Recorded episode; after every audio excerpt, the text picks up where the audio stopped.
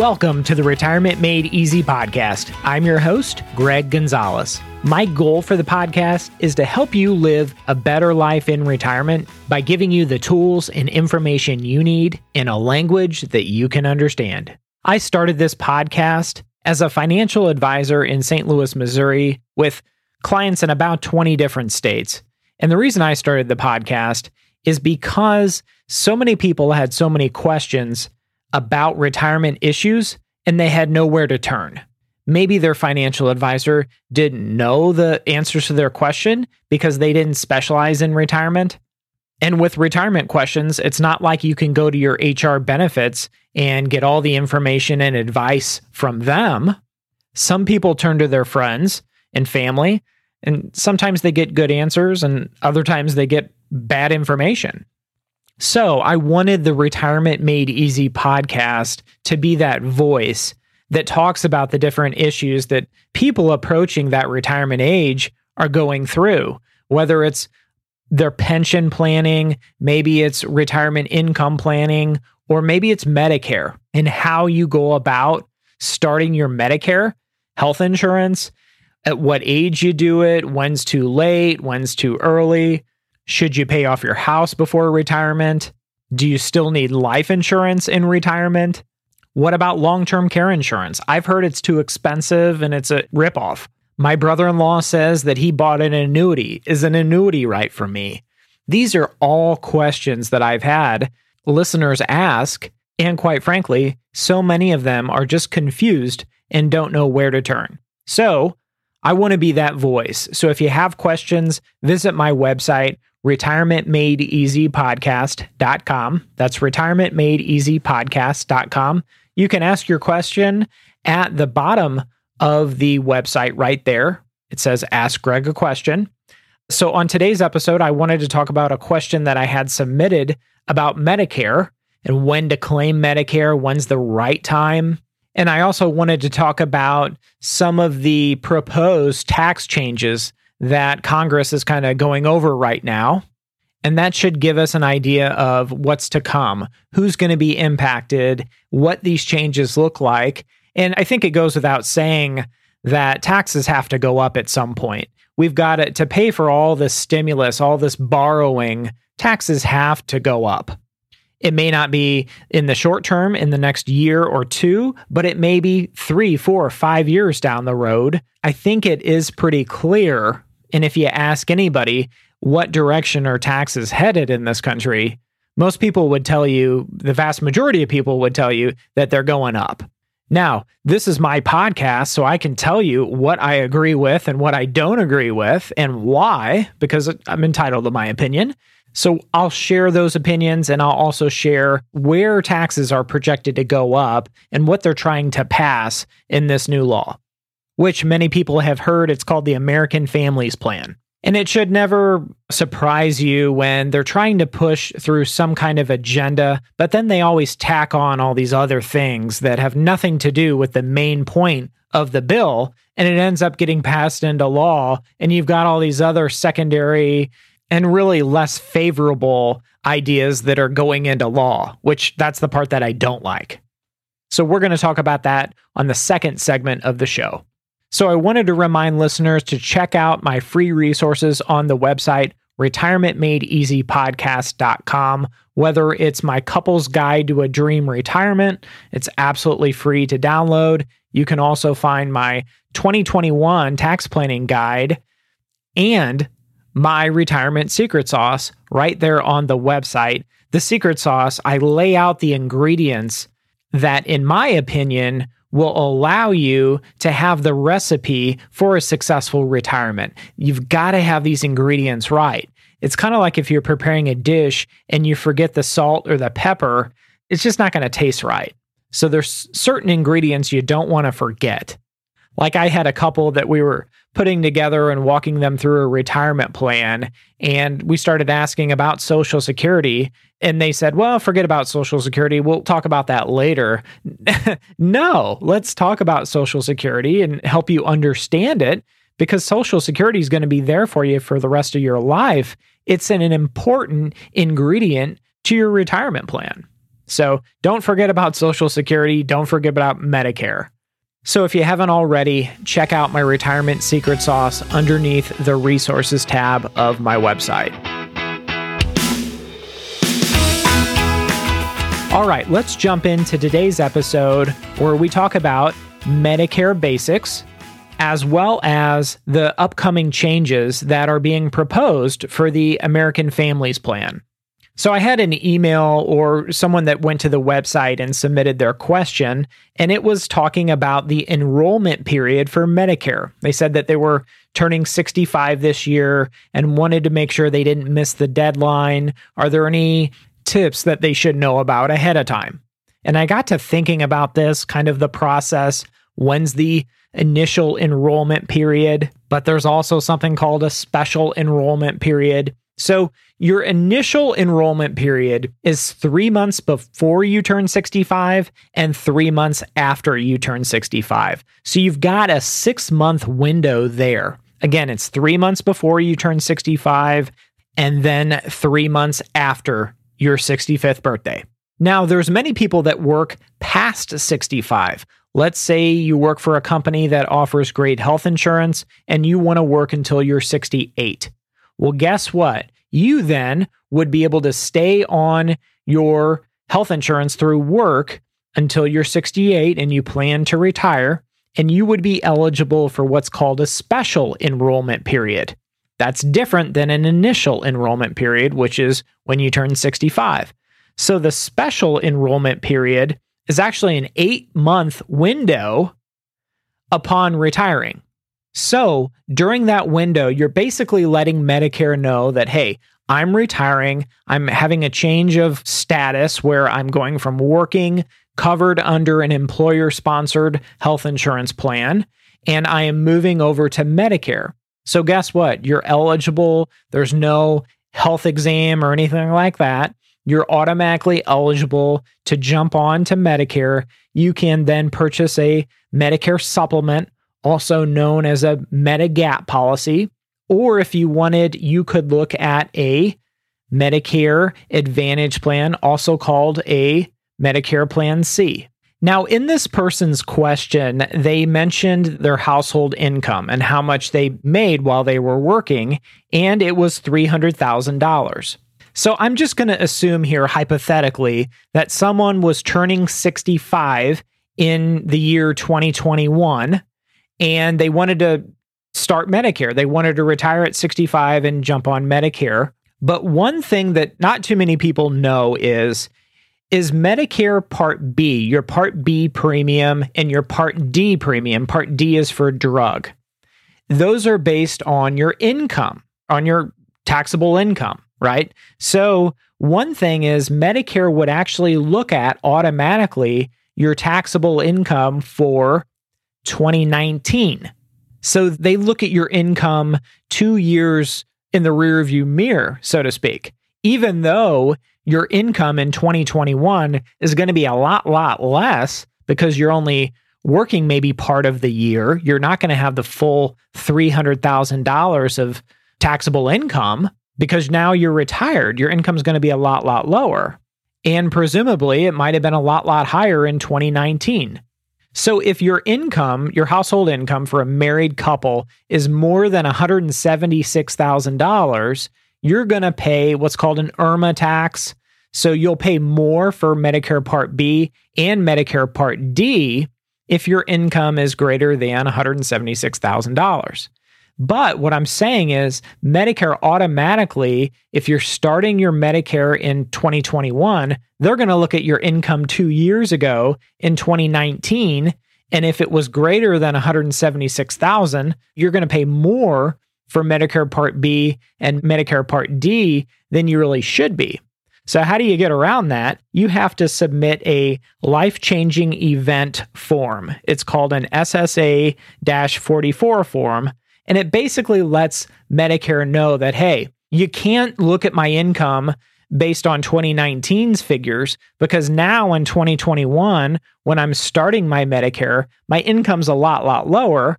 And I've had a, a life changing event. In this case, it's a work stoppage. And so you need to basically let them know, hey, basically price my Medicare Part B and D premiums based on my current income, what it's going to be, not what my income was two years ago. I hope that helps some people. Now, if your income is below $176,000 in 2019 and you're claiming your Medicare benefit this year in 2021, it's not a huge deal there. It's not going to impact you either way. But for those people that had higher incomes maybe two years ago, starting Medicare now, there's no sense paying more than you should be paying. Also, this person's question talked about a Medicare Advantage plan and how her coworker jumped on a Medicare Advantage plan. So, Medicare Advantage plans, it's called Part C, right? So, Medicare Advantage plan, they typically have low to zero premiums, a lot higher deductible. But the big thing about Medicare Advantage plans versus Medicare supplement plans is you're within like a network of physicians. So it's kind of like the old PPO or HMO. So you, as long as you stay within that network, those plans work really well. For people who like to travel, maybe they're traveling to go see their kids and grandkids out of state or out of the country. Maybe they're taking a lot of trips. Think about that. There's probably a good chance that you might need care outside of your this specific network and maybe a Medicare Advantage plan wouldn't make sense for you. I know they don't cover Medicare Advantage plans don't cover people traveling overseas. So for those type of people, I would kind of lean them towards a Medicare supplement plan. I really would. It's something that you need to consider and for me personally, I'm definitely going that Medicare supplement route, which is also called Medigap policies. The one thing I do like about the Medicare, well, there's a couple things I like about the Medicare Advantage plans, but one thing that's certainly nice about them is you typically don't need to go get a Medicare Part D for drug. It's included in your Medicare Advantage plan. So, again, that's Medicare Part C. So, if you're turning 65 this year, you're thinking of starting your Medicare, getting a supplement plan, getting maybe a Part D for drug plan, or maybe you're looking at the Medicare Advantage plans. I don't know. I would start to maybe meet with an independent health insurance specialist that can kind of walk you through the different options. And that's just me. I would either meet face to face or over the phone with somebody who's independent and unbiased, hopefully, and is going to be able to kind of teach you how it all works and don't wait until the last minute. Again, the initial enrollment period for Medicare is three months before you're 65, up to three months after. It's a six month window right there. Medicare is just one of those things that's going to be with you for the rest of your life. And every year you can kind of make changes to it. As far as open enrollment, you'll have that every fall, winter. So if you have some health changes, maybe you can shift from one, maybe a Part D plan to another one based on your prescriptions.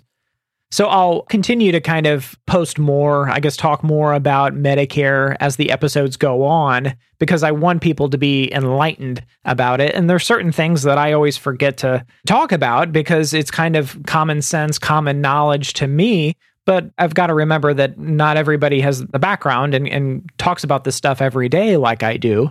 So I'll remember to kind of bring up these tips and techniques that people may not be aware of or have ever heard of. So let's switch gears here. And I wanted to talk about the American Families Plan. This is the proposed tax changes of this next bill. And we have all heard all of the different politicians and great leaders that we have in this country and Congress. I say that with sarcasm they have been proposing all these different tax changes, basically trying to figure out ways how they can increase taxes in a bipartisan fashion. And one of them is, again, this American Families Plan. They're talking about raising the top tax bracket. It's currently at 37%. They want to bump that up to 39.6 like it was before the 2017 Tax Cuts and Jobs Act also known as the Trump tax bill. In my opinion, that's probably going to happen. Raising the top tax bracket again from 37% to 39.6. It's not a big jump and there has been a lot of talk about taxing the wealthy, the high income earners more. So I would think that's probably has a good chance of, of passing. One of the next items that's kind of on their list was capital gains and dividends. And they want to start taxing capital gains and dividends for those that make more than a million dollars a year. So high income earners. That limit used to be, remember, they always talked about the $400,000 was the high income earners. But for this proposal, it's looking like they're targeting the people who make a million dollars and more in this regard. So what they're saying is capital gains would then be taxed at as ordinary income and dividends would be taxed as ordinary income for those individuals making a million dollars or more. I think probably that has a good chance of passing. I really don't agree with that though because, you know, for many many years we have had capital gains have preferential tax treatment. So anywhere from 0 to 15 or 20%, if you start taxing capital gains and dividends at 39.6% for these people making a million or more, that can be quite extravagant. I mean, essentially, your capital gains, they're currently paying, let's say, 20% capital gains for someone making a million dollars, a couple. And now they're going to be paying 39.6, which would be their ordinary income rate. That seems excessive, but who am I to judge here? The next thing, which I strenuously disagree with is the repeal of step up of cost basis at death for gains exceeding a million dollars. Let me kind of explain this whole step up on basis. One party in particular has been going crazy about trying to get rid of this step up of basis upon death. So let's say my grandfather, just to kind of explain the step up on basis at death, let's say my grandfather bought AT&T stock years and years ago for $50,000 and just let it grow and grow and grow. And that's his cost basis. That's what he paid for it. Let's say decades let's say 50 60 70 years later my grandfather passes away and he leaves his kids this stock this AT&T stock. It's now worth $2 million again he paid $50,000 for it. The way it used to work was his kids would then inherit the money at $2 million. And then they'd be able to sell the stock the next day without paying any taxes because their capital gain, they would inherit it at the date of his death. So literally, they could sell it a short while later. And as long as it hadn't grown any since his date of death, they would pay no taxes and essentially get the $2 million of stock tax free. I'm assuming the stock is not in an IRA, by the way. I think that goes without saying. So, the step up on basis by getting rid of this in that same example, what they're doing is they're getting rid of, they're wanting to get rid of the step up on basis. So, upon receiving, inheriting the stock, my grandfather's kids would then have to pay capital gains taxes on anything over a million dollars. And really, what they're trying to do here is I mean, they're saying this isn't an estate tax. This is really a form of an estate tax. It's trying to tax generational wealth that's going to the next generation, which I don't think is fair. The next thing they're trying to do, again, they're trying to look for all these angles to tax you, is 1031 exchanges. Let's say I bought a farm a long, long time ago for $100,000. Let's say it grew to a million dollars. I can sell that farm and buy another farm within 180 days. And it has to be a very similar farm, right? It's a like kind farm. And as long as it is a, a, very similar farm, I have the same intentions with it as the farm that I sold for a million bucks. I can then do what's carry over my gains. So I had $900,000 of gains there that I'm carrying over to this next farm. Now, if I sell farm number two, I'm going to pay the taxes on the gains there. But by doing the 1031 exchange, I'm selling farm number A and deferring the taxes and moving them into farm B, right? My second farm.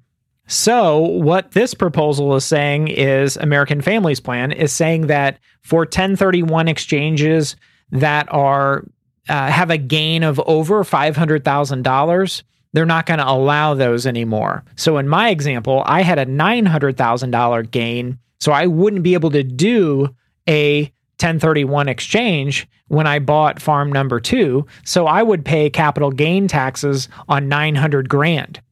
Uncle Sam would be happy.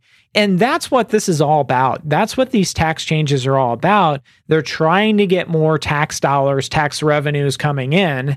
And it seems like to me, they're looking at the wealthy. So the people that have uh, capital gains of $500,000 or more when they're trying to defer that with a 1031 exchange. For the people that are trying to pass a big gain on to the next generation via a step up on basis. Like in my example of my grandfather, if he had all this million dollars of AT&T stock or two and a half million of AT&T stock, being able to get it to the next generation via this step up of basis. So more and more importantly, as a financial planner, I'm going to have to, myself and other financial planners are going to have to stay up to speed on all these different changes to the laws so we can kind of plan ahead. So if we know this, these are the rules of the taxes, well, basically, what do we got to do to avoid some taxes and position people correctly to avoid these big pitfalls? And you can say what you want, and I'm not going to get off on my soapbox here, but it seems like all these changes are all targeted towards the higher income, the people that are the higher net worth people. It's not the other way around. And lastly, the last proposal is what they've been talking about a lot is increasing the corporate tax rate in this country back up to closer to 28%. I could see it probably being somewhere in the low to mid 20s. That's probably where it's going to end up. I personally do see that happening. That's not going to be good for inflation because think if you start taxing Amazon and these companies, Walmart and Target and all these companies, great, you're going to tax them more. What are they going to do? They're going to pass off the extra expense. They're going to raise their prices. So who's going to pay for the tax increase? It's going to be you and me we're going to pay for it because all they're going to do is increase their prices to offset the increase in corporate tax. So that kind of went against us, right? So the problem is is Congress doesn't have any finance people or economists standing up there saying, "Okay, if you do this, this is what's going to happen to the American household." They just don't get it. All right, I've had a lot of fun today going over these proposed tax changes. Hopefully they've enlightened you and also the Medicare planning, kind of basic Medicare planning that people aren't aware of. Hopefully, that'll also help you. Medicare is one of those things that actually I've been, and, and most of my clients have been fairly happy with. Once you turn 65, you know, it's you've been paying into it for all these years, just like Social Security. Medicare people seem to be pretty happy with. One of the changes that they're trying to figure out and them, I mean Congress, is how can we change Medicare, get that down to age 60? And I don't see how that would work fiscally, how that would be a responsible move. But I think 65 is a good place for it right now. And Medicare is one of those things that it's new to you once you get started. But once you kind of you get used to it, people are pretty satisfied. So if you have any questions, visit my website, retirementmadeeasypodcast.com. I'll see you next week. And remember, always dream big.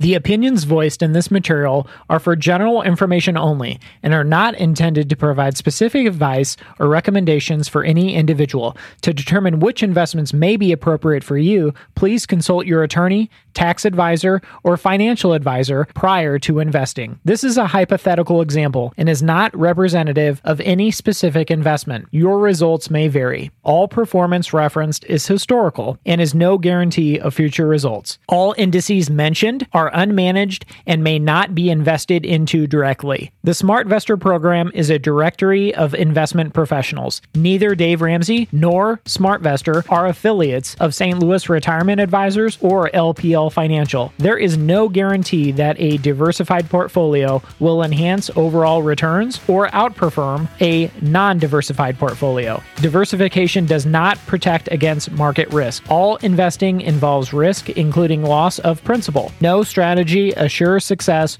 or protects against loss. Securities and advisory services offered through LPL Financial, a registered investment advisor, member FINRA, SIPC.